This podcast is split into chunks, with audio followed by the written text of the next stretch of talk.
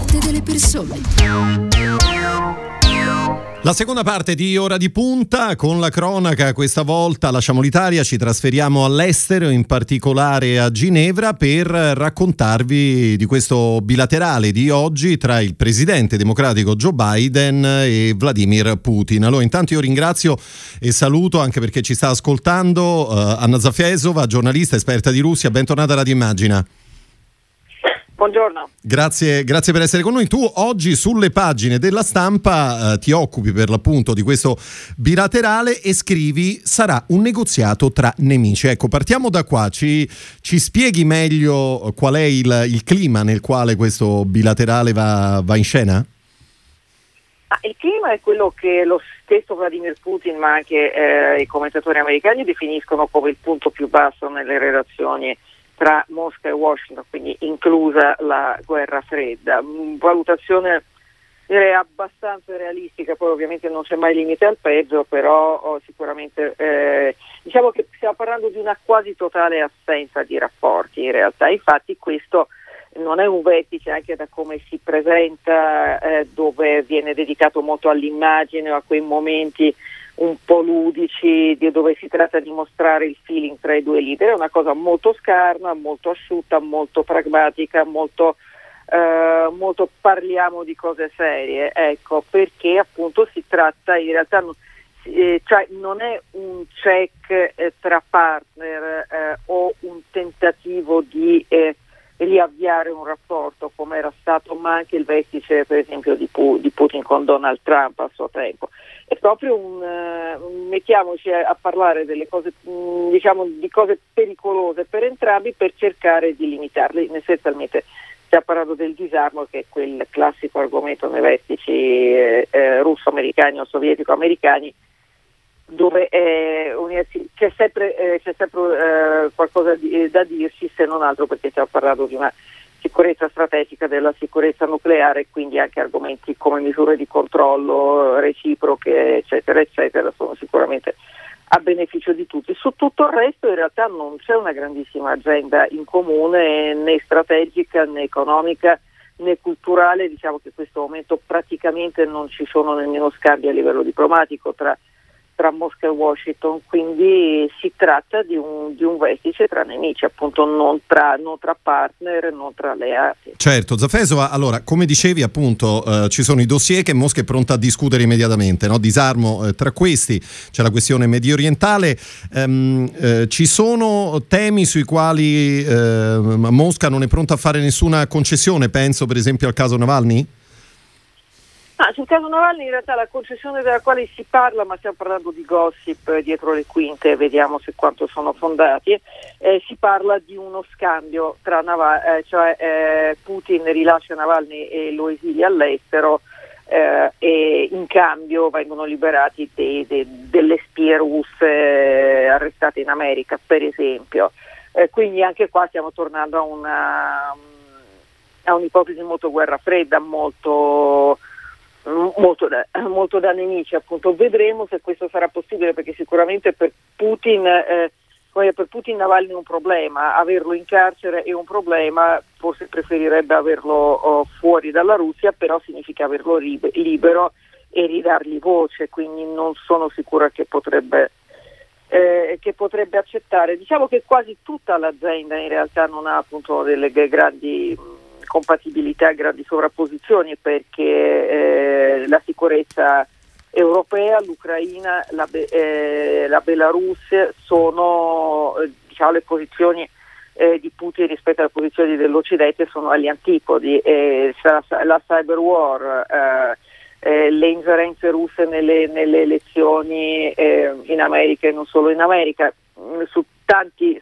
eh, ma anche in Siria non è che ci sono delle grandi sovrappos- eh, sovrapposizioni visto che la Russia ha appoggiato e salvato Bashar Assad che era esattamente diciamo, l'uomo che gli, gli Stati Uniti e, e, l'Europa volevano invece che se, eh, che, che se, ne andasse. Quindi mh, mm, diciamo che si tratta più che altro non di trovare delle zone di cooperazione, ma di trovare delle red line da non superare per non farsi troppo del male a vicenda. Certo. Sostanzialmente si tratta un po' di eh, far vedere le carte e dire eh, io non accetto, so,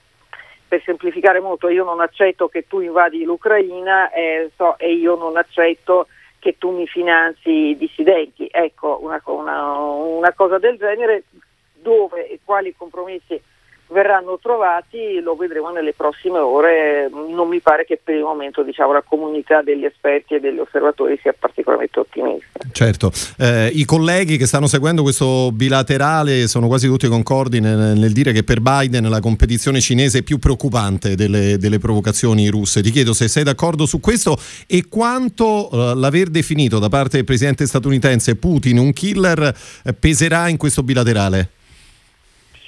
Allora, per quanto riguarda la Cina, eh, diciamo, mh, mm, non è facile come, co, come, risposta, anche perché stiamo parlando veramente di, di, di, strategia a lungo termine. Allora, sicuramente la Cina è un competitor, nel senso che è imparagonabile e non si può in alcun modo paragonare l'influenza che può avere la Russia sul mondo e, e la Cina, cioè la Cina è qui per restare, la Cina è una potenza economica, la Cina sta diventando una potenza tecnologica, la Cina domina l'Asia, la Cina è tutto quello che sappiamo. Nello stesso tempo la Cina non è, eh, cioè, non parliamo ovviamente nemmeno di eh, indicatori come la, la, popolazione o la potenza economica perché la Russia è, è un nano a confronto su, in tutte le categorie.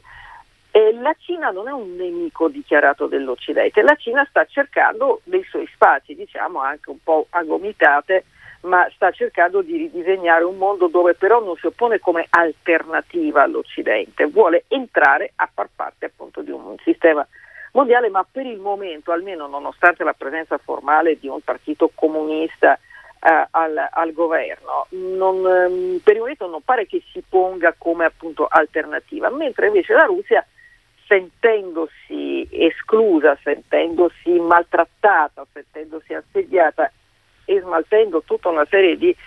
eh, mm, dire, di, problemi ereditati in realtà ancora dall'epoca quando era Unione Sovietica. La Russia è, è, è ostile, nel senso che eh, allora, ha, eh, Biden ha definito Putin un killer e questo sicuramente ha un'influenza, figuriamoci. Anzi, questo dimostra appunto che, che, si parlano da nemici, perché è molto difficile parlarsi tra amici con un uomo che ha detto pubblicamente certo. un assassino e quindi anche a livello eh, banalmente psicologico, però oh, oh, Putin ha inserito gli Stati Uniti, Putin ha creato una lista di paesi ostili alla Federazione russa nella quale ha inserito gli Stati Uniti e la Repubblica Ceca, cioè questi sono i due paesi per ora ufficialmente ostili alla Russia. Quindi francamente sì, non c'è del personale, eh, anche se su, su Biden diciamo, la propaganda russa è stata eh, spesso molto, molto pesante, non Putin personalmente perché Putin di solito non si permette questo tipo di uscite, eh, però oh, alla vigilia del vertice, eh, qualche settimana prima, il Cremlino ha detto voi siete un paese ostile, siete il nostro principale nemico, quindi anche qui diciamo patti, patti chiari e, e inimicizia lunga. Anzi, il problema è, è proprio questa, uno dei problemi è questa visione della Russia che viene trasmessa molto all'interno del paese, però inevitabilmente ha delle ripercussioni anche all'estero di presentare la Russia come un paese che è bersaglio e vittima storico dell'Occidente e soprattutto degli Stati Uniti, che, eh, che eh, l'America vorrebbe distruggere la Russia. Eh, ovviamente questo è funzionale anche ad aumentare diciamo, l'autostima nazionale per dire che se ci vogliono distruggere vuol dire che siamo potenti e, e pericolosi. Però oh, appunto crea un clima da, da fortezza assediata eh, che è un clima che serve e che è funzionale alla politica interna russa, ma che poi diventa eh, non solo propaganda, diventa anche verità, nel senso che la Russia oggi è un paese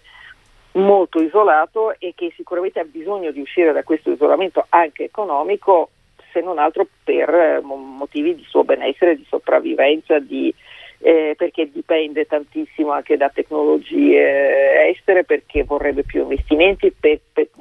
perché è in crisi economica, insomma per mille motivi per cui Putin da un lato ha bisogno un po' di uscire e di riaprire le porte, dall'altro deve mantenere questa, questa idea della fortezza assediata, quindi anche qua eh, bisogna vedere quale sarà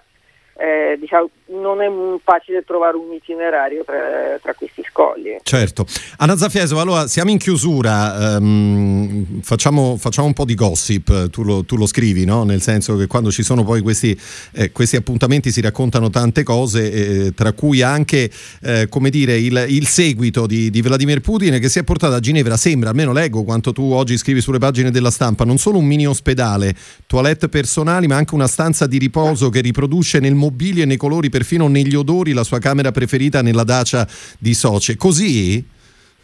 No, uh, allora non sappiamo se è così, infatti io lo segnalo certo, come gossip certo. perché mi ha interessato più che la verità, perché alla fine dire, i leader hanno spesso delle idee. Eh, sì, perché poi racconta quanto... molto dell'uomo tutto questo, no? Esatto, esatto, ma racconta dell'uomo, ma racconta anche di come l'uomo viene percepito, perché poi alla fine un leader, appunto, come le rockstar, cioè tutti hanno i propri capricci, i propri cioè fino a un certo punto può portarsi dietro quello che vuole, però è sintomatico che non so, mentre Barack Obama dovunque andasse doveva andare in palestra, eh, invece a Vladimir Putin viene attribuita questa tendenza all'isolamento, ad avere, a, alla diffidenza totale, ad avere una tale diffidenza nei confronti del mondo esterno, ad aver bisogno di ritirarsi in un involucro oh, che, gli, che, gli, ricordi eh, appunto quell'ambiente nel quale lui si rintana e si sente al sicuro. Qui c'è anche da dire che negli ultimi mesi, soprattutto dall'inizio della pandemia, mm, Putin è diventato molto, ancora più recluso di quello, di quello che era prima, quindi appunto è un gossip. Io personalmente credo che sia abbastanza un gossip, anche se la realtà spesso supera la fantasia, però è sintomatico che nasca questo gossip, anche perché in altre circostanze di appuntamenti internazionali comunque si è già visto Putin che per esempio usava la sua tazza invece di eh, usare bicchiere, i bicchieri offerti di, dall'organizzazione del vertice so, di un G20 come facevano gli altri o usare appunto un bagno suo, quindi sicuramente c'è un'idea di dire, sovrapprotezione, sovrasicurezza e sovradiffidenza di quelli che circondano il leader russo per proteggerlo dal resto del mondo. Certo. Questo è quello che accadrà oggi a Ginevra, lo ricordiamo in occasione di questo bilaterale tra Joe Biden e Vladimir Putin. Io ringrazio Anna Zafesova per essere stata con noi quest'oggi, grazie eh, del, del tempo che ci hai dedicato, buon lavoro. Grazie a voi, buon lavoro. Arrivederci e grazie. Noi con questo siamo giunti al termine anche di questo appuntamento con Ora di Punta. Ci ritroveremo come sempre domani, qualche istante dopo le ore 14. Ringrazio Ilenia Daniello alla parte tecnica, così come Silvio Garbini allo streaming e tutti voi naturalmente l'ascolto da parte di Cristiano Bucchi. L'augurio di un buon pomeriggio e a presto.